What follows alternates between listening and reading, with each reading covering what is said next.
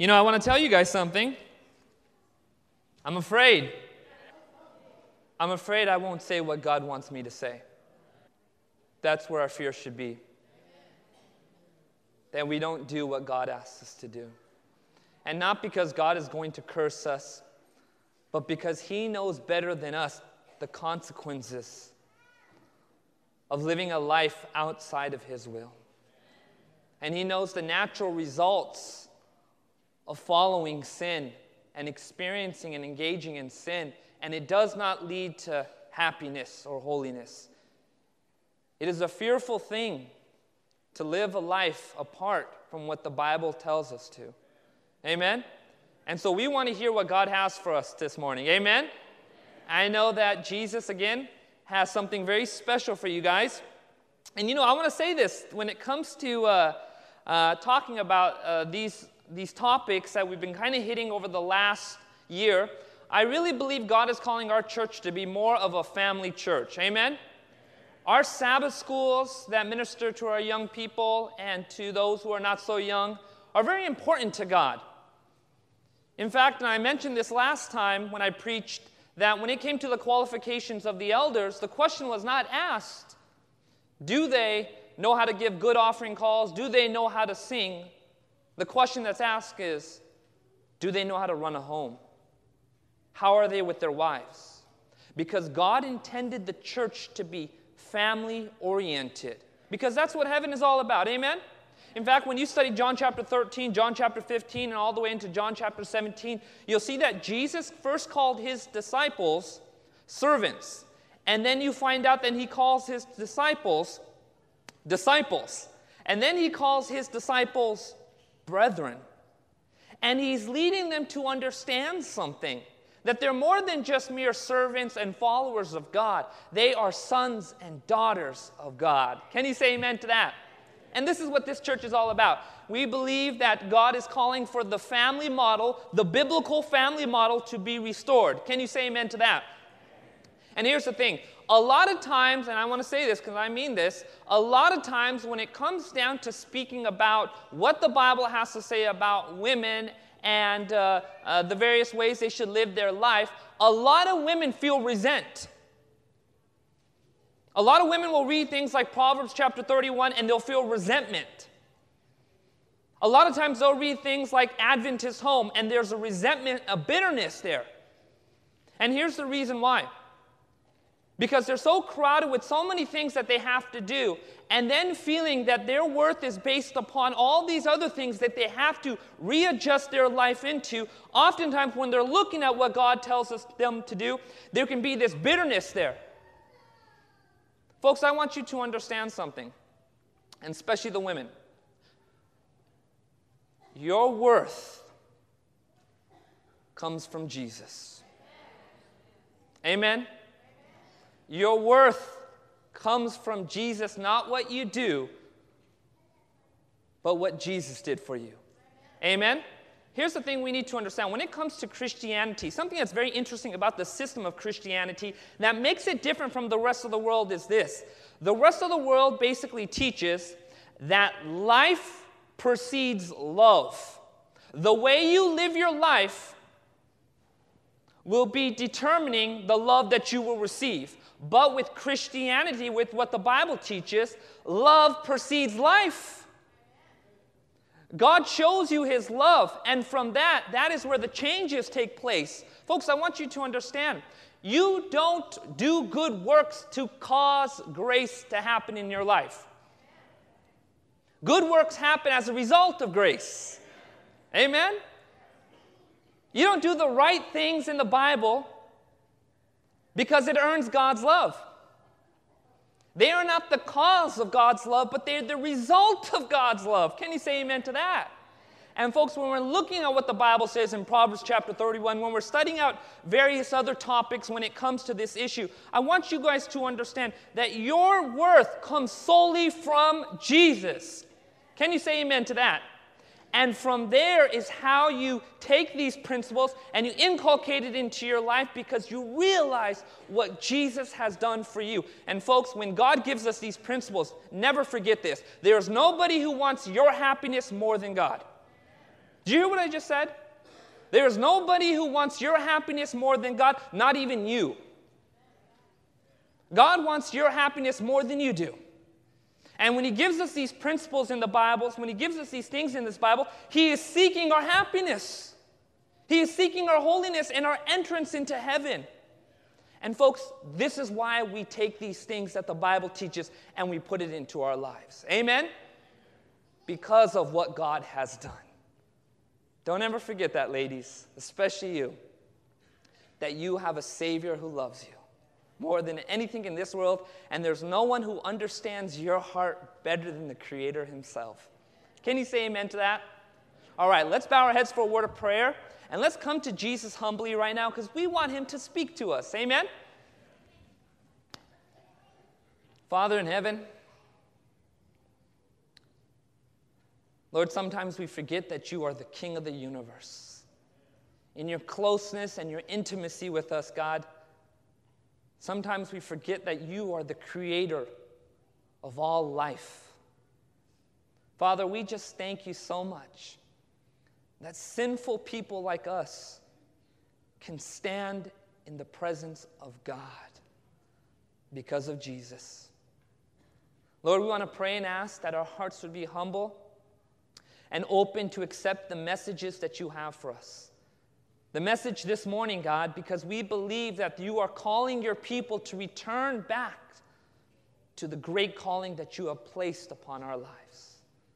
Father, we pray that we would not be hurt, we would not be insulted, we would not put up the, the pride, Lord, when you are ministering to us. But Jesus, we pray that we would be open to receive what the Spirit has. In Jesus' name, amen. Now, I'm going to read you something very interesting, and uh, I really believe that this is going to be exciting. I mentioned this, uh, uh, I think, about a year ago. I talked about the differences between men and women. Now, I'm going to show you something that's very similar to that, and this was by a, a medical website, and this is what it says, okay? The 10 differences between men and women. Are you ready for this one? All right, we'll keep a scorecard. Here we go. Human relationships is the category. Women tend to communicate more effectively than men. Focusing on how to create a solution that works for the group, talking through issues, and utilizes nonverbal cues such as tone, emotion, and empathy, whereas men tend to be more task oriented, less talkative, and more isolated. Point number one for women zero for men. Left brain both versus both hemispheres. Men tend to process better in the less left hemisphere of the brain, while men, women tend to process equally well between the two hemisphere. That's another point for the women. Don't worry, men. Mathematical abilities. An area of the brain called the IPL is typically significantly larger in men. Amen. Especially on the left side, than in women. This section of the brain is thought to control mental mathematical ability and probably explains why men frequently perform higher mathematical tasks than do women.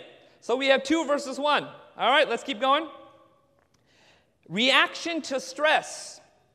Men tend to have a fight or flight response to a stress situation, while women tend to approach these situations with a tend or befriend strategy. Which one goes there? Who gets that point? Blah, blah, blah, We won't give it to anybody. Okay?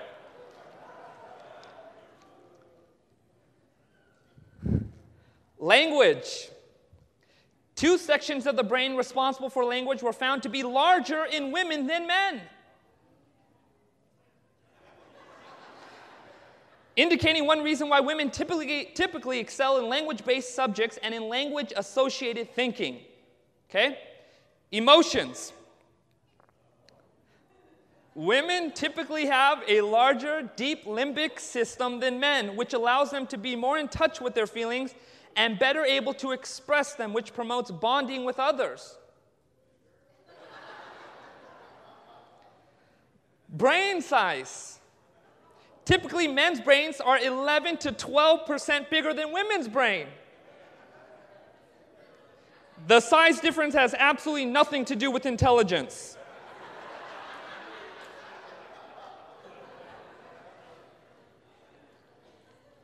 I think men are in the negative now.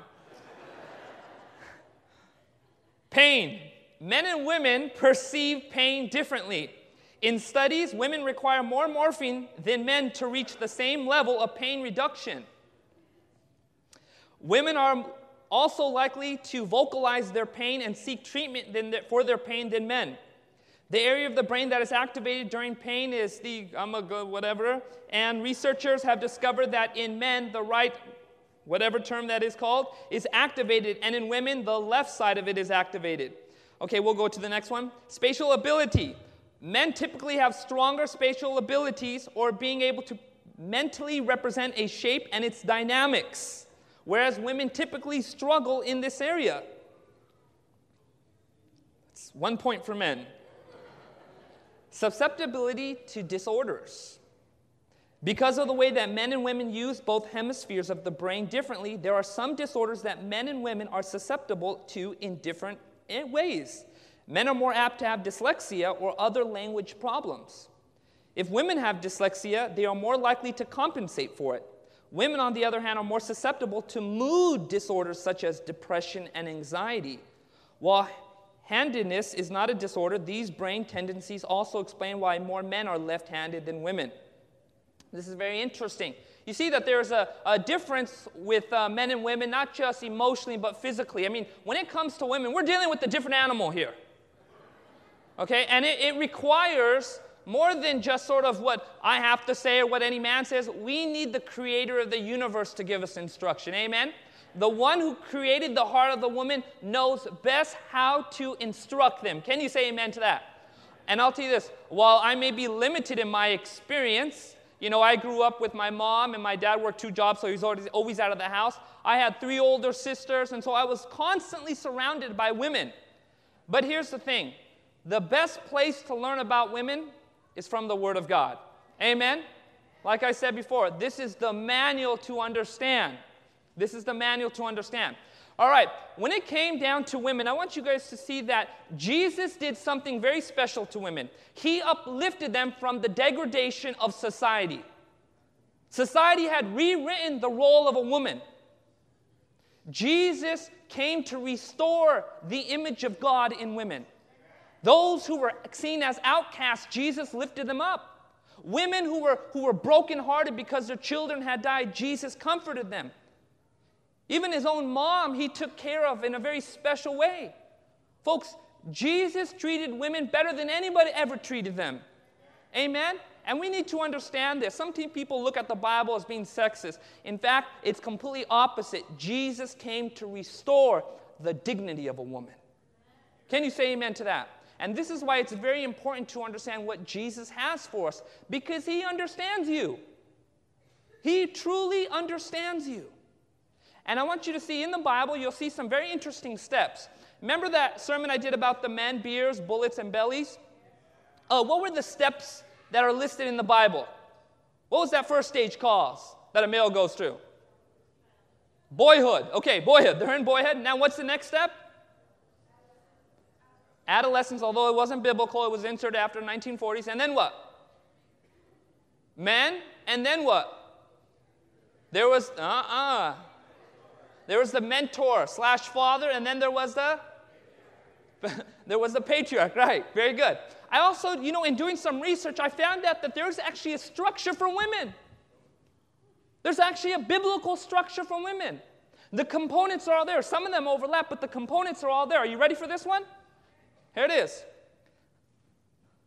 You see what the Bible calls as the handmaiden of the Lord, the virtuous wife, the godly mother, and then the matriarch, or another word may be a mother in Israel. But you do see this structure existing in the scripture.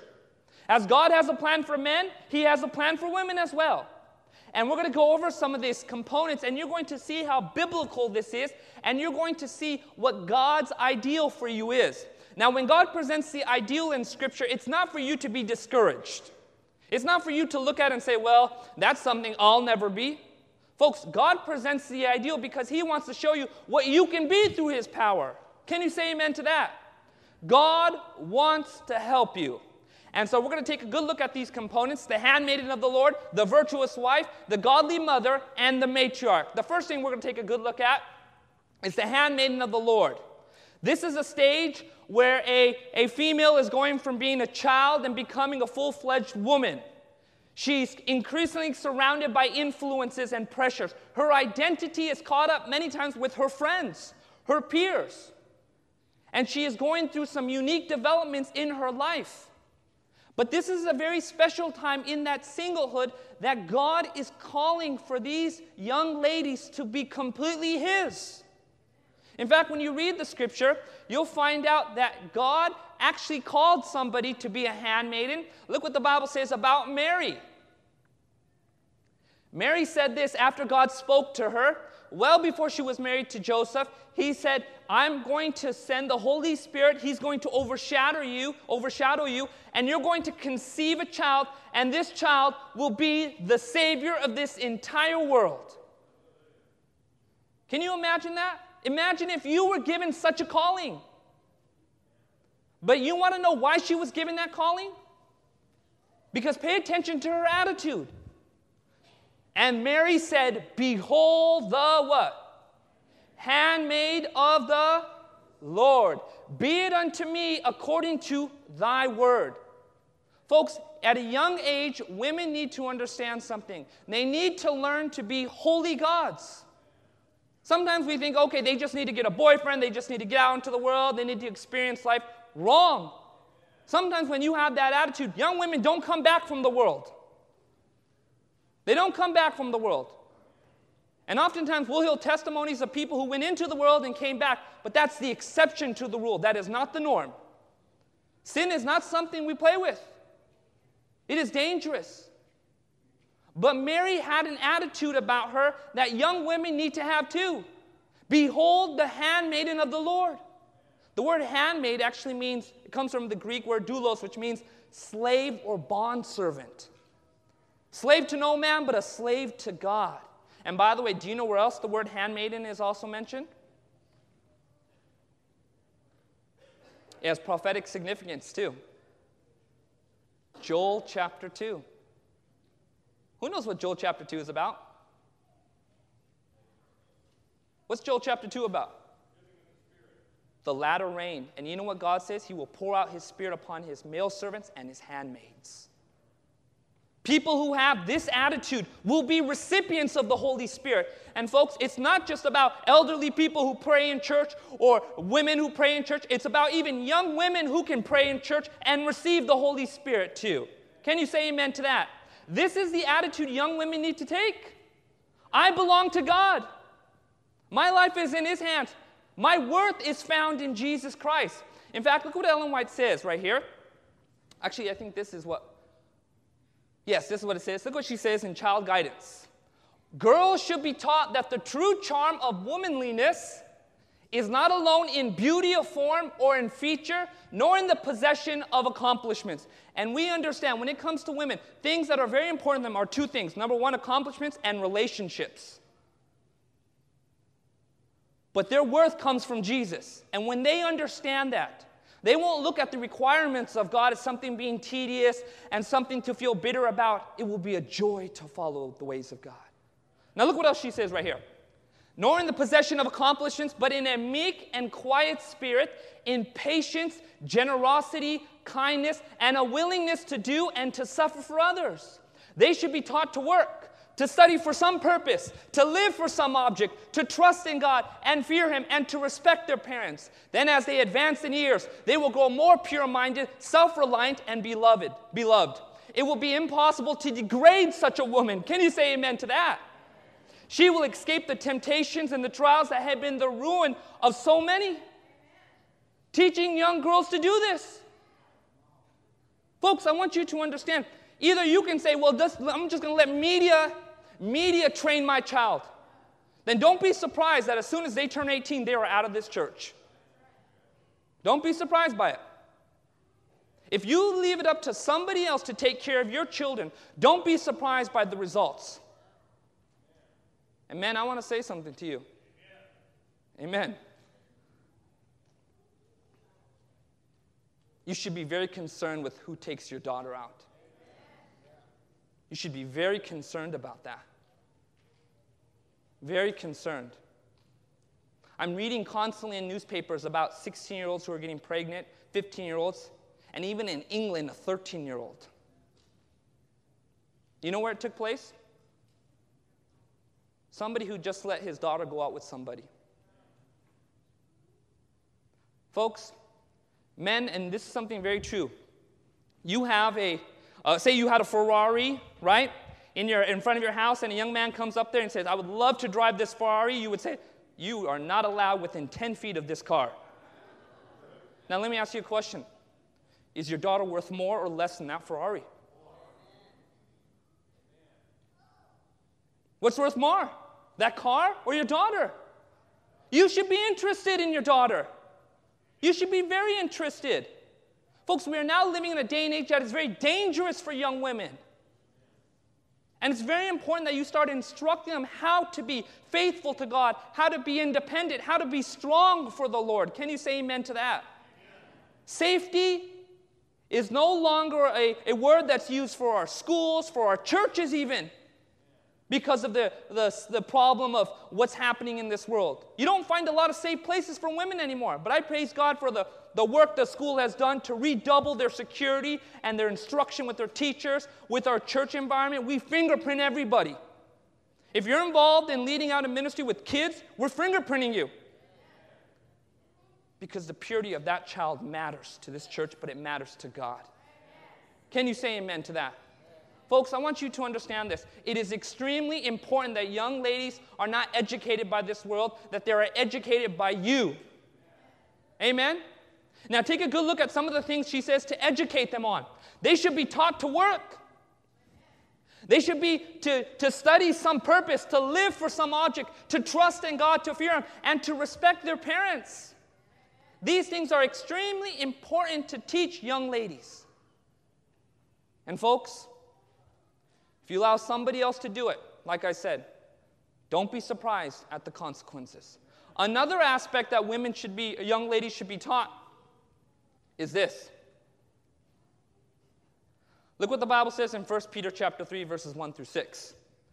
Your godly lives will speak to them better than words. They should be won over your, they should be won over by your beauty. They should, they will be won over your, they will won, they will be won over your beauty should not come from outward. Something's wrong right there. So, uh, but anyways, such as broided hair and wearing of gold jewelry and fine clothes. Instead, it should be the inner self, the unfading beauty of a gentle and quiet spirit. Now, watch the premise that's given in support of this claim.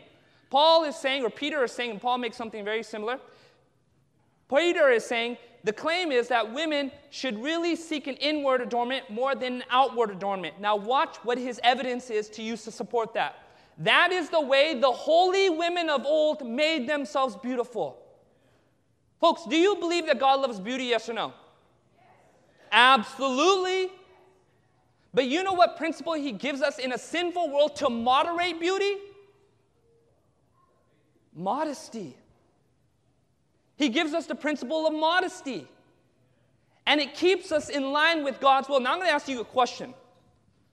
What is your definition of modesty? Purity, okay. Anybody else?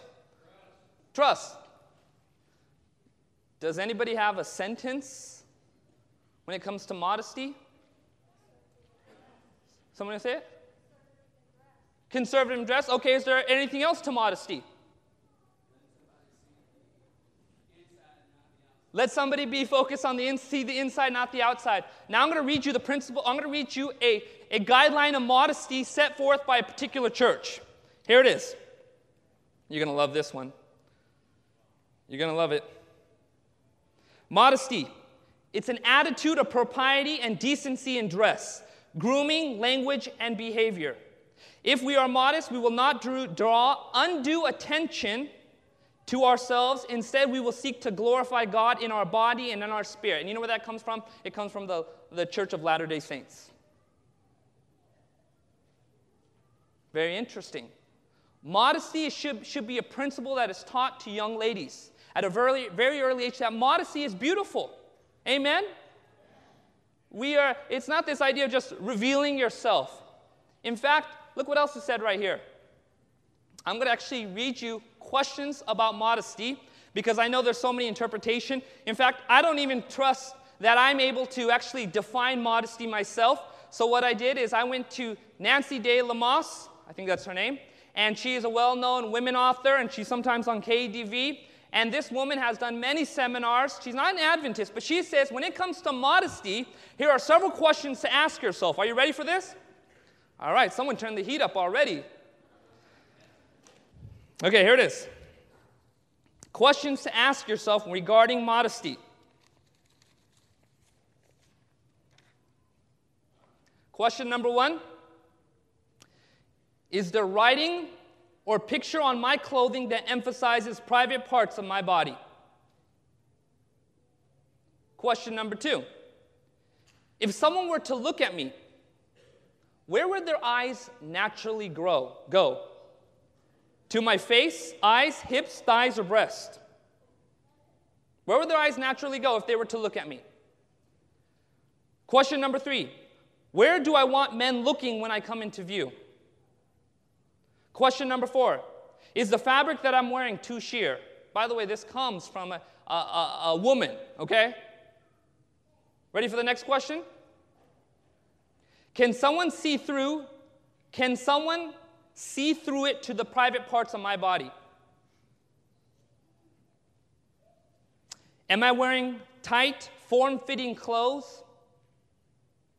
Do my pants fit correctly? Are my pants too tight? Do they cling to the hips, thighs, etc.? Am I wearing anything provocative?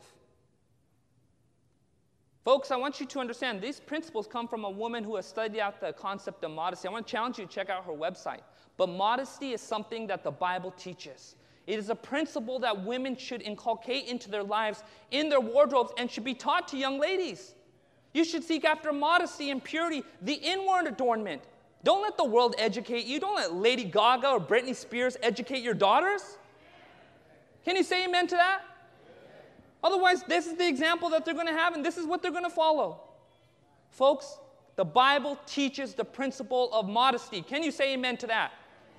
God is showing us the best way to teach our young people. And if our young women are taught this at an early age, you will be blessed by what takes place. Can you say amen to that? Now, when it comes to become, going into the stage of the virtuous wife, a lot of young women have questions about wait a second, I'm to go into the next stage of being a wife one day. What are some of the things that I look forward or look for in a godly man?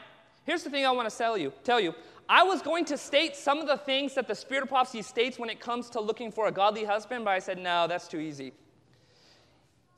So, what I did is I took the other quotation where she talks about this is what men should look for. Do you see what I'm doing here? In other words, before finding the godly person, you ought to be the godly person. Before, before finding the right person, you should be the right person. Already, here it goes. Let a young man seek one to stand by his side who is fitted to bear her share of life's burdens one whose influence will ennoble and refine him, and who will make him happy in her love. Here are things that should be considered. Will the one you marry bring happiness to your home? Is she an economist? Or will she, if married, not only use all of her earnings, but all of yours to gratify a vanity? A love of appearance. Are her principles correct in this direction? Has she anything now to depend upon? These are not questions that women should be asking about a guy, but these are questions that women should be asking about themselves. Amen? Folks, these are things to consider. These are things to teach young ladies to be strong, to learn to be independent, to learn to trust the Lord, to learn not to be dependent upon another man but learning to become the person that God's called them to be. These are practical principles. Can you say amen to that? Folks, we need to educate our kids like never before. This is very important because in a few years, they're going to be the ones that are leading this church. They're the future. And if you teach them right, the future will be right. Can you say amen to that? Well, look what else she says. In your choice of a wife, study her what? Character. Will she be one who will be patient and painstaking? Or will she cease to care for your mother and father at the very time when they need a strong son to lean upon? And will she withdraw him from their society to carry out her plans and to suit her own pleasure and to leave the father and mother who, instead of gaining an affectionate daughter, will have lost a son? Lost a son. Folks, it's very important how we instruct, we instruct our young women. Can you say amen to that? Very important. Going into the stage of the virtuous wife, this is a stage where that young woman now enters into a time of, of being married. Now, notice it doesn't say vicious knife, it says virtuous wife. Amen? And this is going to be a time for t- us to take a good look at Proverbs chapter 31. So take your Bible and go there. And by the way, does anybody know what the word virtuous means? Who knows what the word virtuous means? It means power. A powerful woman. Who can find a powerful woman is what Proverbs chapter 31 is saying. And by the way, this is for all the Bible students right here. There's only one other person in all the entire Bible who is called a virtuous woman. Who knows who it is? Who? There's only one other person in all Scripture who is called a virtuous woman. She's not called virtuous. Virtuous. Who knows? Mary wasn't called virtuous, she was called blessed. There's only one other person in all of Scripture who was called virtuous. Ready? Ruth. She's the only other person in all of scripture was called virtuous. You know why? Because she fits everything found in Proverbs chapter 31. She fits those characteristics. And let's take a good look at Proverbs chapter 31 to understand more of the role of a married woman, a virtuous wife. Proverbs chapter 31. Are we all there? All right, we're going to take a good look at some of the, the uh, things that are laid out in Scripture for us. Proverbs chapter 31. And by the way, I really believe Proverbs chapter 31 is about the woman Solomon never had. Close to a thousand different women in his life. At the end of the day, he was like, But let me tell you about somebody who had truly made me happy. And what you find in Proverbs chapter 31 is what many theologians believe the woman that Solomon realized too late who ultimately could have made him happy. Not these princesses, not these beautiful daughters of Pharaoh. And what you find in Proverbs chapter 31 is what the Bible lays out about a virtuous wife. Let's go there. Proverbs chapter 31, verse 10. Proverbs chapter 31, starting with verse 10. Now, watch what the Bible says right here. Who can find a what? Yeah, Solomon's asking the question where in the world can you find somebody like that? You know why? Because it's a rarity. It's a rarity. Solomon, who was filled with the wisdom of this world, asked that question You know what? Where am I going to find a virtuous wife? I have all these other women in my life, but let me tell you, none of them are virtuous. Where am I going to find a virtuous wife? And so, what he begins to describe in Proverbs chapter 31 is the virtuous wife. Now, we're not going to be able to cover all of it, you know, since you know, this sermon is more broad than it is specific, but we're going to be able to hone in on a few key points about a virtuous wife. I think you'll be very blessed by this study, okay? Proverbs chapter 31, take a good look at verse 10. Who can find a virtuous wife for her worth is far above rubies? She's far above ru- rubies. Any worth, any diamond, any mineral, any gem that's found on earth, she is worth more than that. Now, watch what happens the heart of her husband safely what? Now, why would Solomon state that as one of the very first characteristics of a virtuous wife? Because maybe some of his wives weren't like that. They weren't Jewish, they didn't have the principles of God in their lives. You know what the first thing he states about a virtuous wife? The heart of her husband safely trust her. You know what that tells us about the characteristic of a virtuous wife? She's somebody who the husband doesn't have to worry about when she's out of the house. And this is not talking about how she spends or what she does, but he's trusting her that she is not going to betray his love.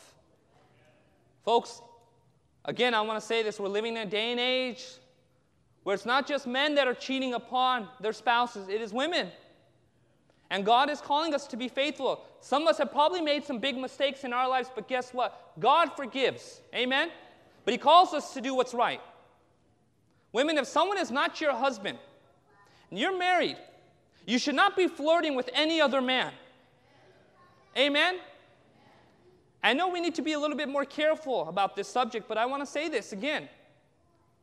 If you are married, you should not be flirting with somebody who is not your husband. In fact, guys won't ever tell you this, by the way. You ready for this? Here's something that guys won't tell you, women. They actually get jealous when you start talking about other guys in front of them. I'm not just talking about just mentioning somebody's name, but when you actually start exalting another man in front of them. And they will never admit that to you, by the way. That's right. You know, it's so funny. I did a, uh, where's Jeremy? Jeremy, raise your hand. Jeremy? I did a Bible study with Jeremy. Jeremy, I'm going to embarrass you right now. And uh, Jeremy said something funny. And so I, I didn't ask him about this, so um, I'll have to apologize to you later. But we are doing a Bible study, and we're reading about the Ten Commandments, how it says in the first commandment, the Lord our God is a jealous God. And he looks at me, he's like, I like that. I like God's jealous. Yeah, yeah. I just chuckled in my heart. But here's the thing I want you to understand, women. Make sure you have the trust of your husband. That is who you are married for. That is who you are married to. And like Ellen White says, that union will not only affect you in this life, but the life to come. When you made a commitment to be married to somebody, you have bounded yourself to that person. And it's important that they be able to trust you. That they know that when you're not away from them, that you're not going to be calling up other guys to find emotional support. That they will find it from you or they'll find it from one of their other sisters. But they will not go to another man.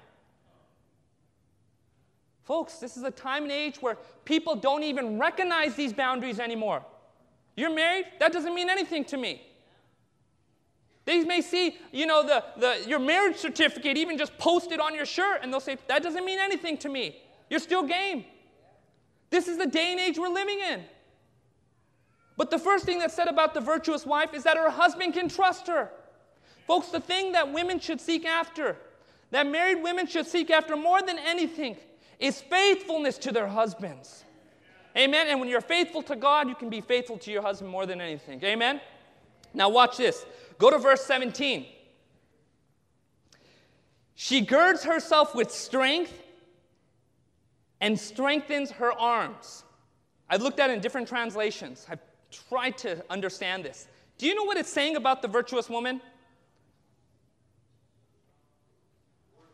She works out. That's exactly what it is saying.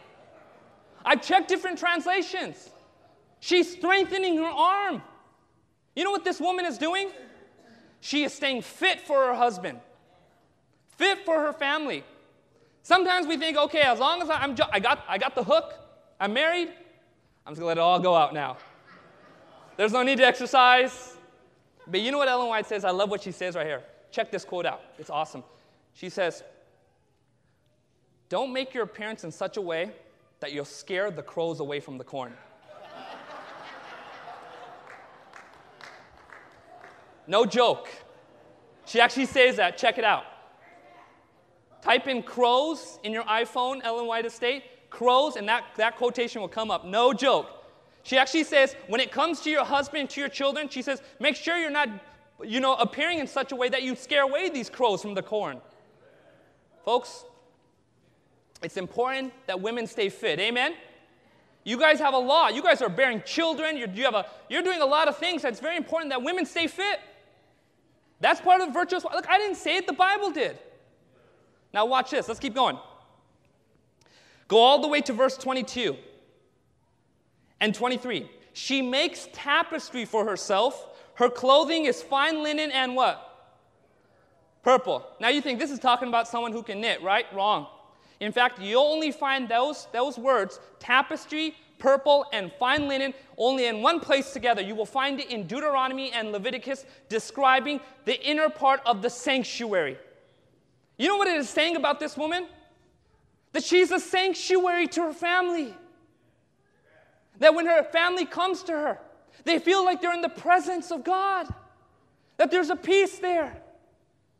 That if they're burdened, they can come to their mom and they can pray with their mom. Folks, the woman is a sanctuary for her family. Can you say amen to that? That's what the Bible is pointing out here. It is a symbol of what women are to be. Let's keep going. Go all the way to verse 30. Charm is deceitful. Amen. And beauty is passing. It's inevitable as long as we live in this sinful world. But a woman who fears the Lord, she shall be praised. Can you say amen to that? Folks, let me ask you a good question. Do you have to have a virtuous husband to be a virtuous wife? We're not talking about people who are single, we're talking about people who are married. Do you have to have a virtuous husband to be a virtuous wife? Absolutely not.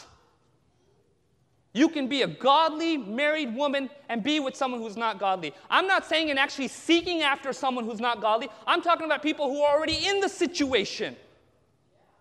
You can be even a godly mother and not have a godly family. Did you know that? Again, I want to make that very clear. We're not talking about people who are single and looking for somebody. You better make sure that that brother is a, is a converted Seventh day Adventist. But we're talking about somebody who's already in the situation, somebody who maybe came to the truth later on. You don't have to have a virtuous husband to be a virtuous wife. God calls you to be a virtuous wife no matter what. Can you say amen to that? Praise the Lord. Let's keep going. The godly mother. The godly mother. This is a stage when the, the woman starts having children. Now, I want to say this too. This is very important. You don't even have to have children by birth to be a godly mother. Can you say amen to that? Guess what? There is a lot of children in this church, kids, who don't have godly mothers. And God calls you to be a godly mother. Can you say amen to that? Folks, if you're somebody who's out there instructing young children, you are at the place where God's heart is. Because God loves those children. God loves those children. Look what Ellen White says here in Adventist Home. This is very important. Mothers, to a great degree, the destiny of your children rest in your hands. Do you realize what she's saying here? I mean, this is intense. Mothers, to a great degree, the destiny of your children rest in your hands. Rest in your hands. The way you mold a child and bring that child up will affect who that child will be and the impact that they will have on this world. Folks, you know what Ellen White says in the book Patriarchs and Prophets? She says that when Samuel gets to heaven, that he'll praise God and thank Jesus. And then she says he will then thank his mom for the lessons he learned from her. Mothers have a very special place in God's heart. Amen? I mean, there's something about women. I mean, it's not about the income. Amen? It's about the outcome. It's about the outcome. Mothers in Israel, God calls you to be godly. He calls you to instruct your children primarily first within the Word of God, to know who Jesus is, to love the Lord, to understand and hear these stories of how God has been faithful in your life. And when they hear those stories, they're going to be strengthened because as they go out into life, they will remember the stories their mother told them. You know, John Newton, who wrote the book, who wrote the song Amazing Grace, when he was in that slave ship through that time of storm, he remembered his mother's lessons and he became converted because of that. Mother's lessons are never forgotten. Amen. Praise the Lord for young children in church. Praise the Lord for young children in church. In fact, if you want to see something very interesting in the Bible, when God gave instruction to mothers, you know one thing He told them to hone in on and to focus on? You ready for this one? This is the left hook right here their diet. Did you know that? When God gave instruction to mothers, one thing that was specifically pointed out many times was be careful what you feed the child. Because the child's habits and what they learn are in effect will, will affect them later on in life. In fact, even the Bible talks about prenatal influences. You know that? Prenatal influences. In fact, look what the Bible says right here Judges chapter 13, verse 4. This was a time to uh, Samson's mother. And look what the instruction that was given to her. Now, therefore, please be careful not to drink wine or similar drink, and not to eat anything unclean. And something to add a footnote to this is this when Samson's mother and his father were told by the angel that they were going to have a child, you know what instruction they asked for? Samson's dad actually said this. This is very important. Don't miss this point. He actually said, What is the instruction concerning this child? Notice he didn't just say, What is the instruction for, for raising children? You know what I'm saying right now? That instruction of God needs to be specific per child. Spirit of prophecy tells us to study the character of our children and learn how to work with them. Each child is different. God knew that Samson would be struggling with intemperance. With intemperance. Watch what else was the instruction given to the parent of somebody else who had a, a child that was filled with the Holy Spirit, Elizabeth and you will have joy and gladness, and many will rejoice at his birth, for he will be great in the sight of the Lord, and shall neither drink wine nor strong drink. He will be filled with the Holy Spirit even from his mother's womb. And did John the Baptist become what God had promised if Elizabeth had followed through with the instruction? You better believe it. Jesus said, Look, there was never a prophet like John the Baptist. Mothers, you should be concerned with what you feed your child. You should be. In fact, take a good look at what's happening in this world right now. You look on every single corner, what do you find popping up? A Walgreens. What are they doing over there? Putting a CVS next to a Walk? I'll just tell you this. You go in there, you know what you'll see? Nobody in the store until you make your way to the back where the pharmacy is. And you know what you see? A line of people. You know what's happening in this world? People are getting sicker and sicker and sicker and they're turning to drugs as a way to remedy these problems. And guess what? It's not just the elderly that they're in lines. It is young kids with their mothers that are getting a lot of drugs for their, their, their, their mind.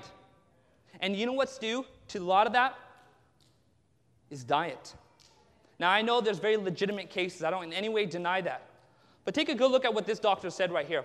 And they had studied over 300 kids, just doing a sample study of over 300 kids. And look what they found in their diet because they found out that they were eating these very colorful cereals and these colorful foods, just very, just, just all these like rainbow colored things, and they were just eating it every morning. Look what was taking place. What's clear from these studies in kids is that these unnecessary dyes are neuroactive. It means it affects their mind says Dr. David Wallinga, director of the Food and Health Program at Minneapolis based Institute for Agriculture and Trade Policy, which has been called for a ban on these dyes. Now, look what he says they affect brain activity and behavior. In fact, did you know that England actually banned certain food dyes? Because they're aware of how much it affects young children. They actually ban it. But not here in America. You want to know why? Because of big business. But guess what? You're in charge of your child's diet.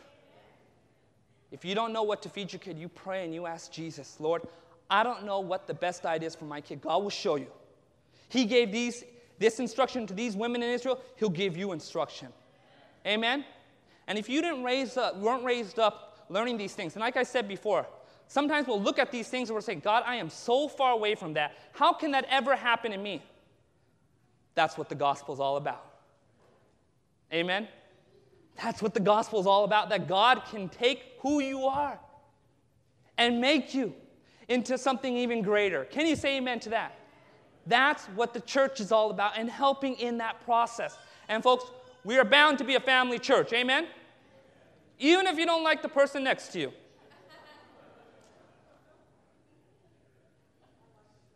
Praise the Lord. We should like the people next to us. By the way, I only have one critique for this church. You ready? No one sits in the front row. okay, let's continue. Here we go. The matriarch. We went from the stages of the handmaiden of the Lord to the virtuous wife to the godly mother and now to the matriarch, the mother in Israel. The final stage before that, uh, that moment of uh, sweet release called death, it's called the matriarch stage.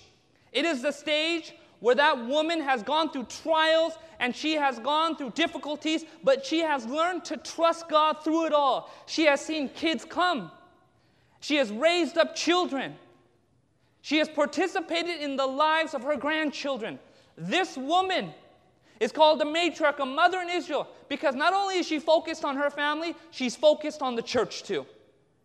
Amen? Now I'm going to show you a very interesting matriarch. Take your Bible, go to Luke chapter 2, verses 36 to 38. If you're there, go ahead and say amen. I want you to see this matriarch. Women, you should strive to be a matriarch in the church before the Lord comes back. If the Lord hasn't come back yet. Okay, very good. Verse 36. Now there was one, Anna, a prophetess, the daughter of Phanuel of the tribe of Asher. She was of great age, and she lived with her husband seven years from her virginity. And this woman was a widow about 84 years. Now, pay attention to this. Who did not depart from the temple but serve God with fastings and prayers night and day. And coming in that instant, she gave thanks to the Lord. She had seen the baby Jesus, and the Spirit told her that's the Messiah. She saw it and she just praised God. You know what? This woman, this matriarch, was in the place where God wanted her to be. She was trying to alert Israel that Jesus is coming back soon. That's what a matriarch does. She is focused not just on her, her own family, but the family of God. She is committed to the church. She has seen the trials of life and she has come to the ultimate realization it is better to dwell in the house of the Lord than the tents of the wicked. She's committed. She's giving of herself, of her finances, of her time. She's building up God's cause. These years are years of faithfulness and trust. At the same time, she realizes her children have made egregious mistakes and errors in their life. They have strayed away from the Lord. But you know what this woman is doing, this matriarch? She is praying for this woman. She is praying for her children. She is fasting for her children to see that they will come back to the Lord and she will not stop. And like Jacob, she will wrestle with God and say, I will not let you go until you bless me, until my children are saved. Folks, this is what a matriarch is all about. Now, actually, the the screen shut down, but I want to tell you this. Titus, actually, Titus chapter 2 tells us that older women, talking about matriarchs, should be involved in the instruction of younger women. Part of being a matriarch is that you are instructing younger women. Don't leave it up to the pastor. You don't know anything about it. but older women, you do. This is not a time for judgment this is not a time for criticizing. This is a time to take a young lady, a young woman who is struggling, and say, I want to pray with you. I want to share with you my experience. I want to share with you what God did in my life through those times. And let me help you. This is what a matriarch is all about. There was one other woman in the Bible who's called the mother of Israel. It was Deborah. It was Deborah. And she led Israel into battle. That's the type of matriarch she was. Regardless of her age, she was out there. Folks, and I said this when it came to the patriarchs. For those who are older, you will come to one of two places in your life. Either at the very end, you will be very bitter about life, or you will be somebody who will praise God for the life you have. And your life will be one of joy, and you're somebody who is lovable, and you're reaching out to people. You care about the women in this church. You're instructing them in the right way. This is what a matriarch is all about. Can you say amen to that? And I praise God again for our Sabbath school. We have matriarchs in our Sabbath schools who are, who are teaching young children how to love Jesus. Praise the Lord. Amen? Folks, I want to make a very special call. This is something that Nancy Leigh DeMoss said, and she calls it the, the manifesto a charge to women. And this is what she says now is the time for a movement of reformation and revival in the hearts and homes of Christian women all around the world. Now is the time to go against the flow. I believe that God has brought you into his kingdom for such a time as this. Teens, that means the willingness to follow Christ and his word when it seems that all other girls your age are consumed with beauty, guys, self, sex, and having a good time. It means putting your affections on Christ, guarding your heart, choosing the pathway of purity, and becoming a truth speaker in your generation when all your peers seem to be going in the opposite direction. Single women, that means choosing the pathway of contentment. It means being willing to be married or single, whichever God has for you, for His glory and the sake of His kingdom. It means using your singleness to serve the Lord without distraction. It means being willing to be sexually pure and to be a servant of the family of God. Married women, it's a call to be faithful in a world of broken promises. To love your husband, to pray for him, to build a marriage that glorifies God. It means being faithful in the good times and in the hard times.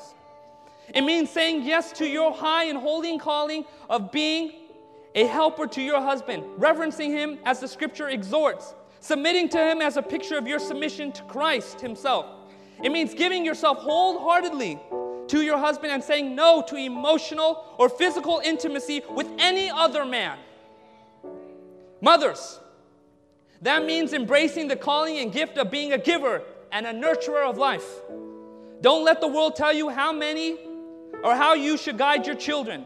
Let God give you His vision for the impact that your children and your grandchildren could make for His kingdom for generations to come.